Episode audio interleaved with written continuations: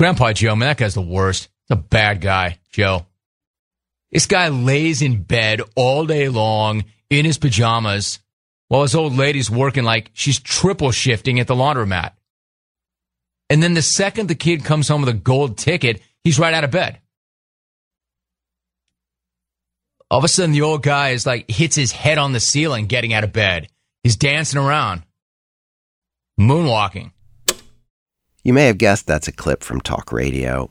You may not have surmised it's from a radio show devoted to sports.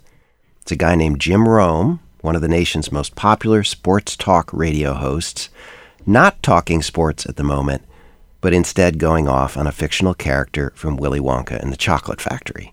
When guys talk on sports radio shows, and look, let's face it, most of the hosts and callers on sports radio are men, they mostly talk about sports. Who's going to win the championship? Which guy should the coach put in at quarterback? But far more interesting, for our purposes on this podcast, are the times when people on sports talk radio talk about how to be a man. And as it turns out, they talk about that a lot. Directly and indirectly, ironically and seriously, how to be an admirable guy in these complicated times, and how not to. This guy's like, I got a golden ticket. Yeah, Pops, why don't you get yourself a job? Why don't you support the family? Why don't you kick something into that pot? Instead of you and the other six others being in bed in your pajamas all day long watching TV. Well, then all of a sudden the kid comes home with a candy bar and a golden ticket, and you're ready to run a marathon. Dead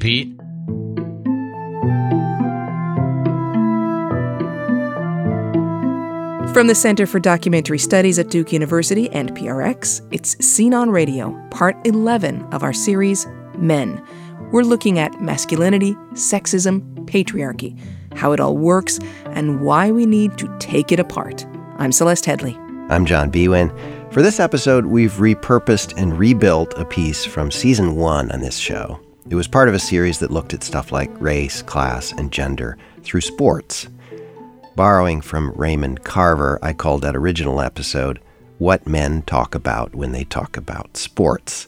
And it, it turned out, John, you had to listen to a heck of a lot of sports talk radio in order to do this piece. And I, I mean, I gotta wonder if that's something you enjoy. I hope so. You love it? no, well, it's not something I ordinarily do. I, I've listened to games on radio at various points in my life, not recently, but uh, especially baseball, which is definitely the best sport to watch on the radio. Uh, but sports talk was never of interest to me. I mean, I've never been into sports so much that I wanted to spend hours listening to people talk about it. Um, how about you, Celeste? Sports talk radio? Yeah, no. I'm sure that's not a surprise. Um, but sports talk radio is a very, very popular format. There are about as many sports talk stations as there are public radio stations. And sports talk has tens of millions of listeners, mostly men aged 25 to 54. Some major cities have not just one, but three or four stations talking sports 24 7. I mean, I guess you thought there was something important you could learn about American men by listening in, but really, John, I'm not sold on this yet. I mean, we're talking about really big, broad issues of masculinity and gender in this podcast. And sports talk sounds like a little bit of a trivial detour here. So, hmm. will I really care about this? Or? Well, okay. It's a fair question. First of all, you're going to hear, I, I want to say this straight, you're going to hear very little about sports themselves in this episode, right? And this is the next to last episode yeah. in our 12 part season. You could almost say, in a way, it's the climax of the series. Um, that's how important I think this is. Not sports per se. Because, of course, not all men are into sports either. A lot of women love sports. Yeah. Um, a jaunt through sports talk radio might sound like a sidebar, but but it points us, I think, to one of the central things we have to understand about our patriarchal culture. That's your pitch. Okay, yes. I look, I'm willing to be convinced. So you tell me what is the big deal about all of this and then we will talk about it and we'll hear more from that psychologist Terry Real. Now, if you're not a sports talk listener, you may be thinking, I know what this is going to be. A bunch of guys in their electronic treehouse sounding like 1962. Grilling is like a real bastion of, of manhood. It's just a man thing. Right. Oozing testosterone, sizing up women's bodies, bashing gays, maybe some recreational racism thrown in from time to time. That's more or less what I expected. By the way, more than 90% of the top sports talk radio hosts are white men. Almost all of the rest are black men. Of the top 100 most popular sports talk radio programs, among them the 185 or so hosts that they have, because, you know, a number of them have more than one host, there's one woman uh, at WFAN in New York City. That said, having spent a bunch of hours listening, I have to say, what goes on in that radio clubhouse is more complicated than I expected, and just more interesting. Yeah, it seems to me it's like weakness on weakness, strength on strength. Yeah. Because Cook is obviously very impressive. and. So this is the station I listen to, to the most. Uh, I'm listening to 97.1 The Ticket, which is a local Detroit sports radio program. So David Nylund is on the couch in his loft condo in Sacramento, California. He's streaming the station on his laptop. It helps me hear more substantive discussion of Detroit sports or Michigan State University of Michigan, but it also is a way of feeling connected to home. Uh, you know, it could be a long day for Michigan State. Now they'll, they'll probably come up with something a little bit better than they had against Rutgers, but I would be. This is a really huge game. This would be really significant to beat Michigan. You know, I was I was actually getting um, sort of pumped up uh, as a Michigan State fan. So you get it. David is a fan. But seriously, he's really a fan. Here's all my Detroit stuff right here. Okay, line.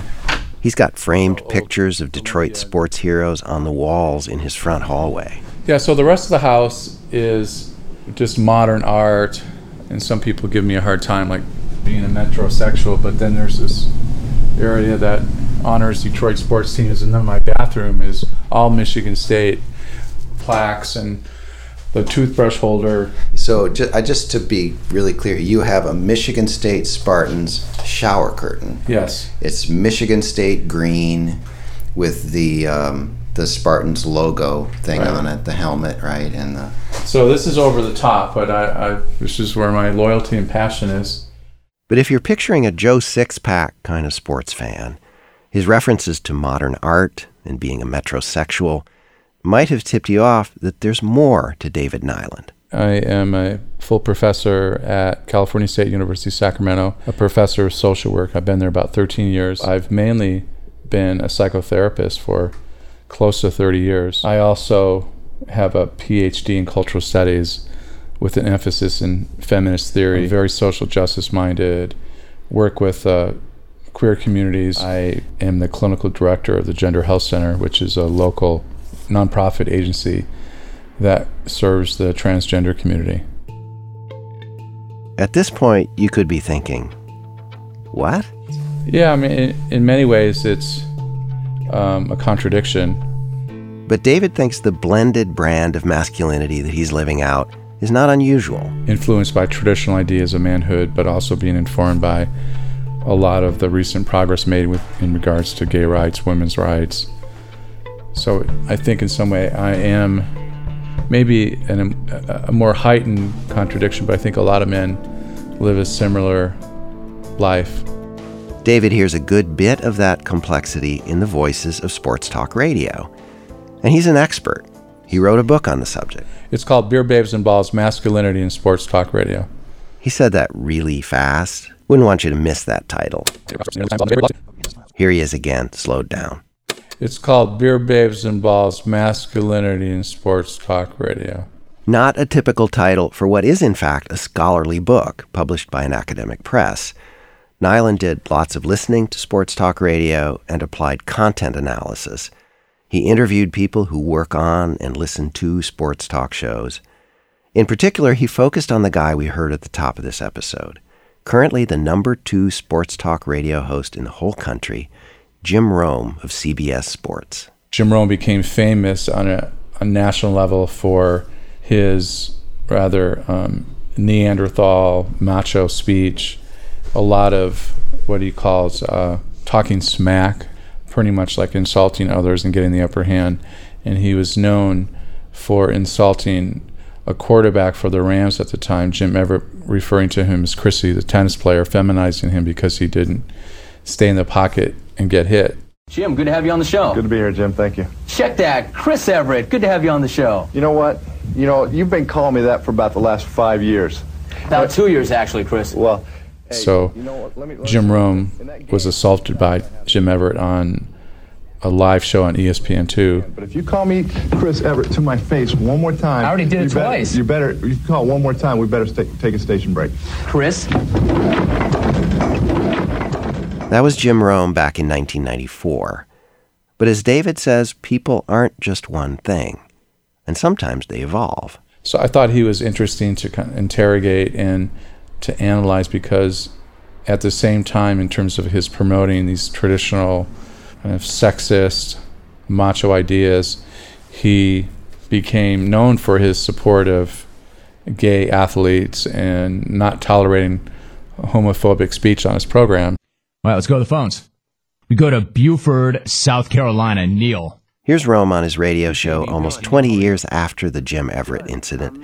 In 2013, leading a discussion about gay players in pro football. you know, we've been listening to all this gay sports stuff in the NFL, and I wanted to bring up how come we haven't talked about any of maybe some of the lesbian types of stuff that go on maybe in soccer or softball or women's basketball or any of the uncomfortableness that might be going on in that locker room. Why have we just singled out the men? What do you mean? What are you talking about? What What should we be talking about that we're not talking about? Well, it's just, I just feel like, you know, two guys can go ahead and watch a lesbian something and they would like it. But you would never find a woman watching two guys and enjoy that. I'll tell you what, I'll tell you what I don't enjoy. The stupidity of this telephone call. You don't like that call. I don't like that call. What I do not enjoy is the stupidity of that telephone call. That's what I don't enjoy. What the hell are you talking about? I understand that this is going to be a very difficult conversation for some of you to handle and have, but you need to do better than that. Rome is not some overtly sensitive public radio type, and he's nobody's political activist. But he often plays the grown up in the room when somebody calls in with a question or comment that's bigoted or clueless about sexual orientation, about women. And I put, got myself in a position where a girl had come up to me, and I was one of the star linebackers on our team. I said to myself, I said to any guy, if a girl, if I have to rape a girl just to get her into bed or have sex with her or whatever, it's not worth it. And some of these athletes, It's not. And for the last time, rape is not having sex. Rape is committing a crime. A violent crime. Or about race. What's this absolute occult fascination with Chicago and St. Louis? They're both toxic dumps in the Midwest, and the only thing that both these cities are known for is crime, crack, and having more black people than a Tarzan flick. I mean, are you freaking kidding me? I don't need that crap on my radio show. So, what does Rome have to say about the biggest and longest running politically loaded sports story of our time the mostly black NFL players kneeling for the national anthem? Here's Rome on his show in May 2018. The protests are not about the national anthem. They're not about the flag. They're not about the military. And to me, to claim that they are is pretty ignorant. The idea that the players are making a statement that the nation is not living up to the values represented by the flag is somehow disrespectful to the flag is just beyond me because that's not what they're saying. I mean, whose idea was it for Colin Kaepernick to kneel in the first place? Green Beret, Texas Longhorn, Seattle Seahawk, Nate Boyer. Nate Boyer gave him that idea. It was born out of a conversation that the two of them had. A conversation where Boyer said the first words from Kaepernick were to thank Boyer for his service. The players have made it pretty clear that their concerns are with social injustice. Their concerns are with police brutality. It becomes a vehicle to have a fairly substantive discussion of social issues that couldn't be predicted at a first reading of sports radio. David Nylund says he listened to long, intense discussions about domestic violence on sports radio after Ray Rice and other football players were charged with assaulting their girlfriends and their children. Men who listen to sports radio were having discussions about an issue that they otherwise wouldn't have. They wouldn't have it in other genres. They're not going to uh, lectures at the university uh, sponsored by, you know, uh, the Women and Gender Studies department. So I think that is important to acknowledge. So, yeah, Nylund says, sports talk radio is a kind of refuge for a lot of men, a place to go and relax and talk guy stuff away from the demands of a shifting culture. And for some, that does mean behaving like, well, this is host Josh Innes a few years ago, talking with a co host about the model Kate Upton the day after she appeared on their show to talk about her interest in equestrian. Would you ever pleasure her orally? That's the next question. So, yes, sometimes these guys are absolute pigs on the air. But sports radio also seems to be a place, often, where men get together to try to figure out how to be.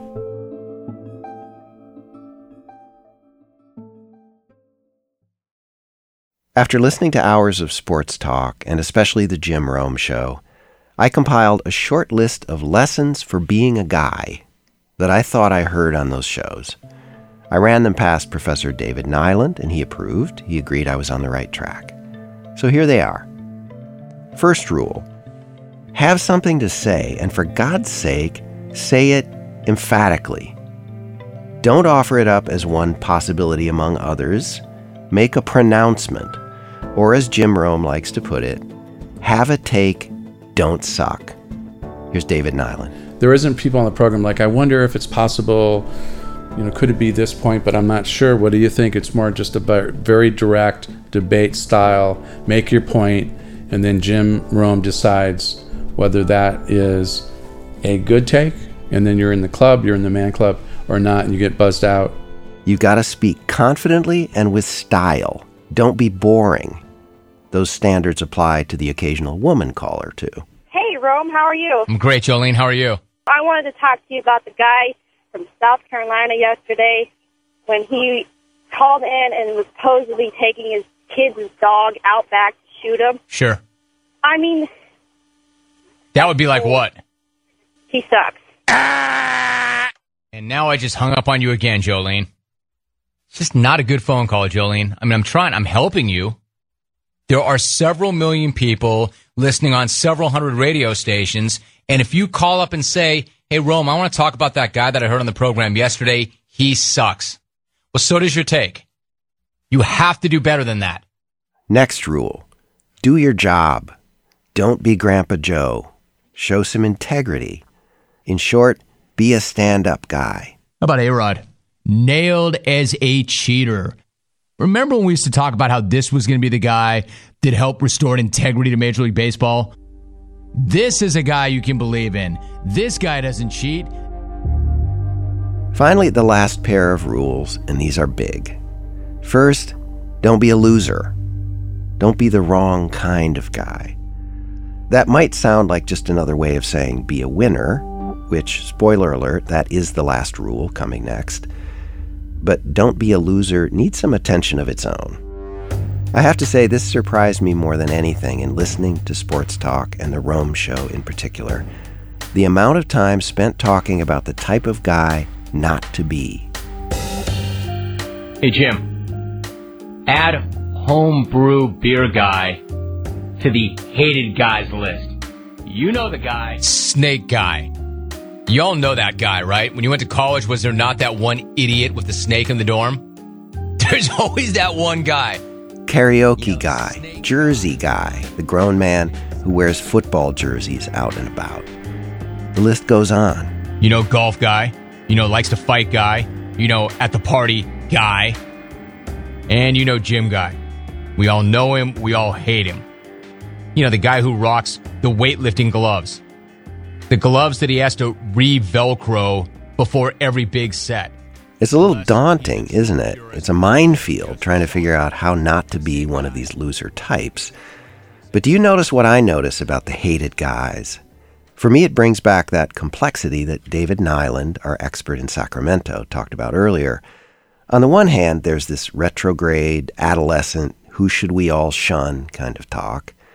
For Nylund, this kind of thing pretty much blows up the idea of the John Wayne, rugged individualist American man. In many ways, men are just very much wanting to fit in.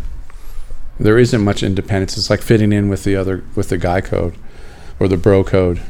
But at the same time, a lot of the guys Rome hates are the old school, traditionally masculine dudes. The guy in the sports car who pulls up beside you on the freeway and wants to race. Who do you think that is? It's a given. Corvette guy. Or this one. Handshake guy. The bone crusher. Shaking somebody's hand is a greeting. It's a formality. It is not a tough man's competition. I know you think that you're establishing some sort of alpha dog status. We get it. You're tough. Good for you. Can I have my freaking hand back, please? Rome said that on the radio before Donald Trump became president and established himself as possibly the world's most ridiculous handshake guy. Finally, the most important rule of all be a winner, be the top dog, be the guy. Here's Rome a few years ago talking about the basketball player Dwight Howard, who was trying to decide at the time whether to stay with the Los Angeles Lakers or move to a smaller market team with less pressure. The fact that he hasn't come right out and said, I want to be here and I want to dominate. I want to be here and I want to be the face of the franchise.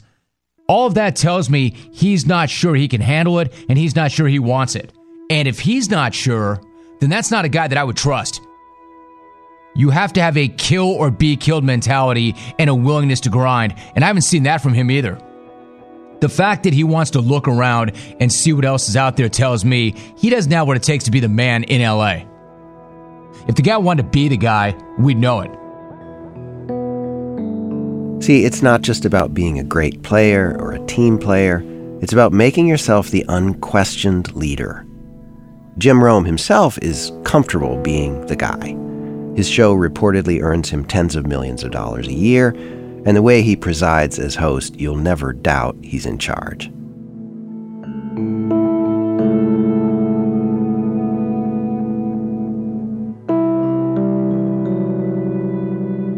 So, are most sports talk guys like Jim Rome? Because he sounds like a lot of the men I know, actually, right? I mean, they love sports and they have strong opinions, but they don't hate women or gay people.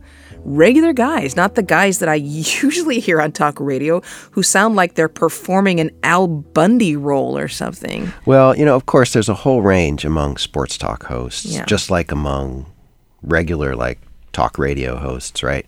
We heard the clip from the jackass talking about Kate Upton, and those guys are out there. But my impression, and David Nylund would back this up, is that Rome is not unusual these days among the top sports talk shows. There would be more people like him among the most popular shows than like the guy, right? The other guy. And that's one kind of hopeful takeaway, I think, from this that the messages of feminism, at least some of those messages, are reaching into most corners of society by now, e- in, even this one. Lots of men are at least wrestling with them. And you know, it is interesting to hear how Jim Rome himself evolved from his macho, bad boy fighting in the studio days of the 1990s. Again, in some ways, he's clear now in swatting away rape culture talk and homophobic talk from his callers and racist talk. Right. But uh, now we've each used the phrase in some ways Yeah. in talking about Jim Rome's feminist evolution. Because at the same time, there are other features of his show, like that debating style that he insists on, right? Each caller is basically accepting a challenge to make the most authoritative declaration you can and to do it with, like it's, you, you call up and you deliver a little speech Yeah. and to do it with flair. Insults to your debating opponent, some other guy who has a different opinion about who's the best player or whatever it is. Insults are encouraged and rewarded. Necessary. I, I, mean, I don't think anyone would mistake that for conversation. I mean, and mm-hmm. by the way, I saw a guy wearing a t shirt that said, if she says we need to talk, run. Um, but on Rome Show, he has turned mansplaining into a competitive sport. Yeah. I mean, even the callers are separated into winners and losers. He actually calls his show The Jungle. Welcome to the jungle, he says. And that's a really big part of traditional American masculinity that seems to go unquestioned in Jim Rome's world. Uh, be a winner. Life is a contest, and you'd better win. Yeah, uh, and I should say, by the way, Jim Rome declined my interview invitation through his publicist. But this is the big idea that I think we need to talk more about. This where are you in the pecking order, dude thing. There are so many ramifications to this perceived difference between men and women. Men are competitive, women are collaborative and cooperative. On average, recognizing as always that these are generalizations that don't apply to every individual. Yeah, like Serena Williams is seriously competitive. um, but trust me, just about every woman out there will tell you it is real. I mean, it's a thing. Um, this need to be somebody, to be a success, and to be seen as a success by the people around you, many, if not most men, seem to feel that in a particularly urgent way that's tied up with gender. Well, as a, as a man, uh, I'm just going to say that the struggle is real. right? The imprint that you get as a dude in our culture, I'll speak for myself. I got it. Right? I, I, I've recognized it for many years, and it's a lifelong challenge to loosen its grip and try to be guided by other more healthy motivations. But yeah, the imperative to achieve, to excel, and to get outside recognition of your achievements. You know, Buddhist teachers talk about the comparing mind. Yeah, and, and if Buddha was talking about it 2,600 years ago, this shows that it's a very deeply human, innate tendency, this tendency to measure yourself against other people. And men do not have a monopoly on it. Neither does American culture, for sure. Frankly, it's not always a bad thing. It is okay to be inspired by others, to be better and do more. But lots of cultures throughout history have recognized oversized ego and excessive competitiveness as character flaws, something to watch out for in ourselves. American culture practically sanctifies competitiveness as this great virtue, especially for men. Yeah, we celebrate the uh, rugged individual, the Marlboro man, and we've got this hyper-competitive capitalist economy, with, you know, with its yawning gap between winners and losers. And how we celebrate the winners, right? The superstar athletes, the tech billionaires, the movie stars. We're going to win so much. We're going to win at every level. We're going to win economically. We're going to win with the economy. We're going to win with military. We're going to win with healthcare and for our veterans. We're going to win with every single facet. We're going to win so much, you may even get tired of winning. And you'll say, please, please, it's too much winning. The man we elected president in 2016 with a large majority of white men's votes doesn't just talk like that. No, he shows and even says, in effect, that for him it is about winning no matter what. Remember that speech he gave at a rally right after the Brett Kavanaugh, Christine Blasey Ford hearings? How did you get home? I don't remember. How'd you get there? I don't remember. Where is the place? I don't remember. How many years ago was it? I don't know. I don't know. And you mimicked Professor Blasey Ford. You mimicked her. Had I not made that speech, we would not have won. Yeah, and on 60 Minutes, Lesley Stahl challenged Trump about the way he treated Professor Ford. And finally, Trump just cut off the questioning. Uh, uh well, you know what? I'm not going to get into it because we won. It doesn't matter. Well, we won. Trump is downright cartoonish, but this be the winner messaging is everywhere in our culture. That guy in all the TV ads, the guy with the square jaw, the sunglasses, the stylish clothes, the beautiful woman gazing at him longingly, the gorgeous luxury car. He is in control, right? He's got this. And somehow it, it it's presented as though it's effortless for him. If you're a real man, that is what your life is like. And by the way, Jim Rome, the sports talk host, is pretty much that guy. I imagine most of his listeners are not. They're not wearing tailored suits, living in a mansion in California, showing up in Cigar Aficionado magazine, which he did. But his fans can associate themselves with that life, with that image, by listening in, and they can call in to talk with Jim himself about how that other guy over there, the guy with the snake in his dorm room, he's not a cool guy like us. He's a loser. And it's not just about success or being cool. This is all deeply tied up with domination, power, and control. It's not just being the top dog in your profession or whatever, but also traditionally, at least, in your relationships, especially if you're a heterosexual male, your relationships with women. When you boil it down, that's what patriarchy is Yeah. a master servant relationship. And to the extent that a man soaks up that deep down belief that he's supposed to be in a dominant position with respect to women, of course that leads to all the toxic stuff we've talked about throughout the Men series. And you talked about these ideas with Terry Real, a psychologist, therapist, and author uh, who we heard from in the last episode. Uh, Yeah, in the last couple of episodes, we've talked about how masculinity is defined by what it negates, by the things that you must not be as a man.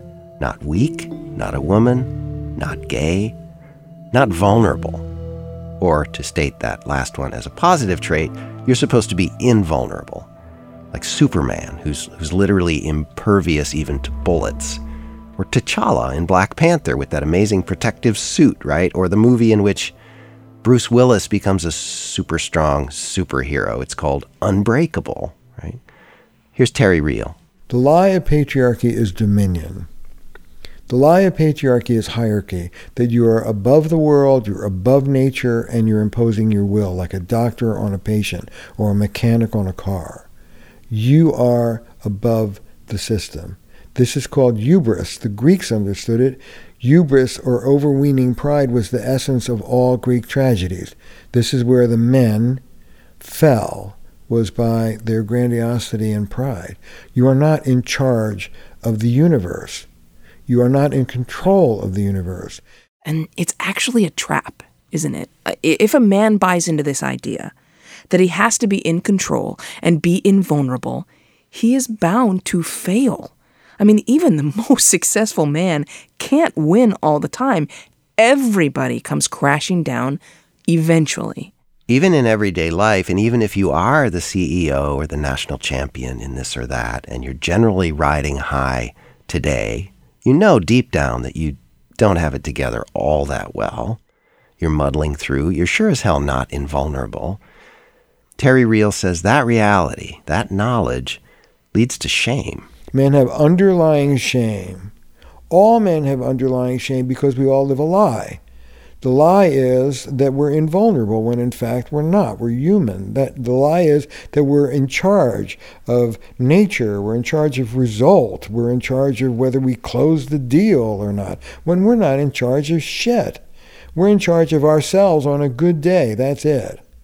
So all of us men are trying to live up to this thing, which is basically, you know what I say?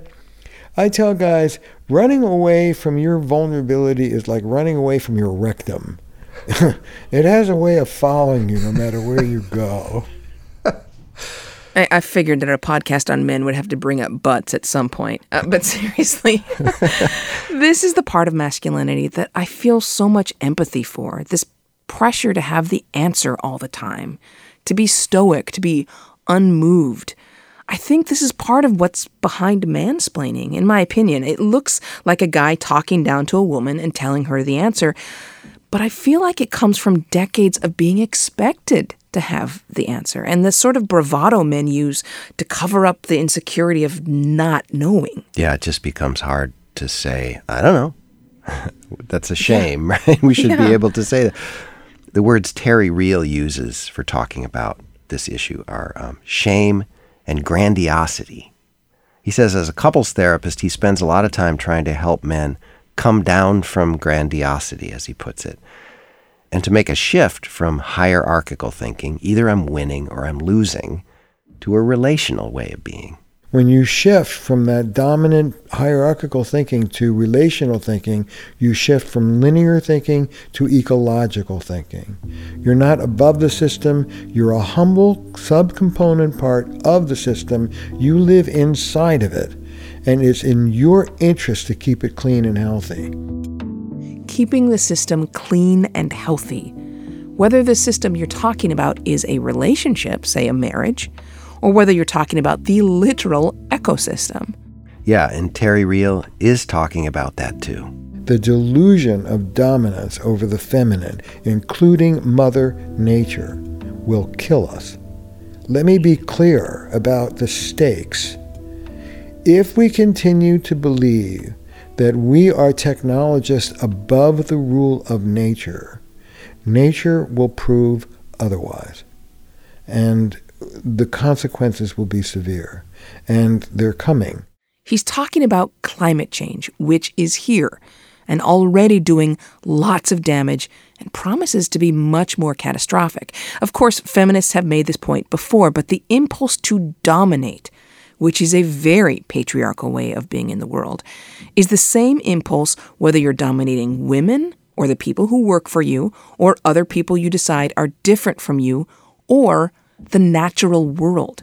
Women have said it for a long time, but apparently it has not been said enough. Apparently, judging from the way we're behaving as a society in the face of an environmental catastrophe that we're making for ourselves. Yeah, and we have to turn it around, people. I mean, it's time for a change, a big change. And that change is mostly a matter of policy when you're talking about something like climate change. But for individual men, to get over our egos, our need to win, and to get recognition from outside of ourselves. That's personal work. Healthy self esteem, which is what I teach men, which is rare in our culture. Healthy self esteem comes from the inside out. It's because you're here and you're a human and you're breathing. And your essential worth cannot be added to, cannot be subtracted from. It can't be better or worse than the guy to the left or the right of you or the woman, or the gender non binary person, or the child, or whomever.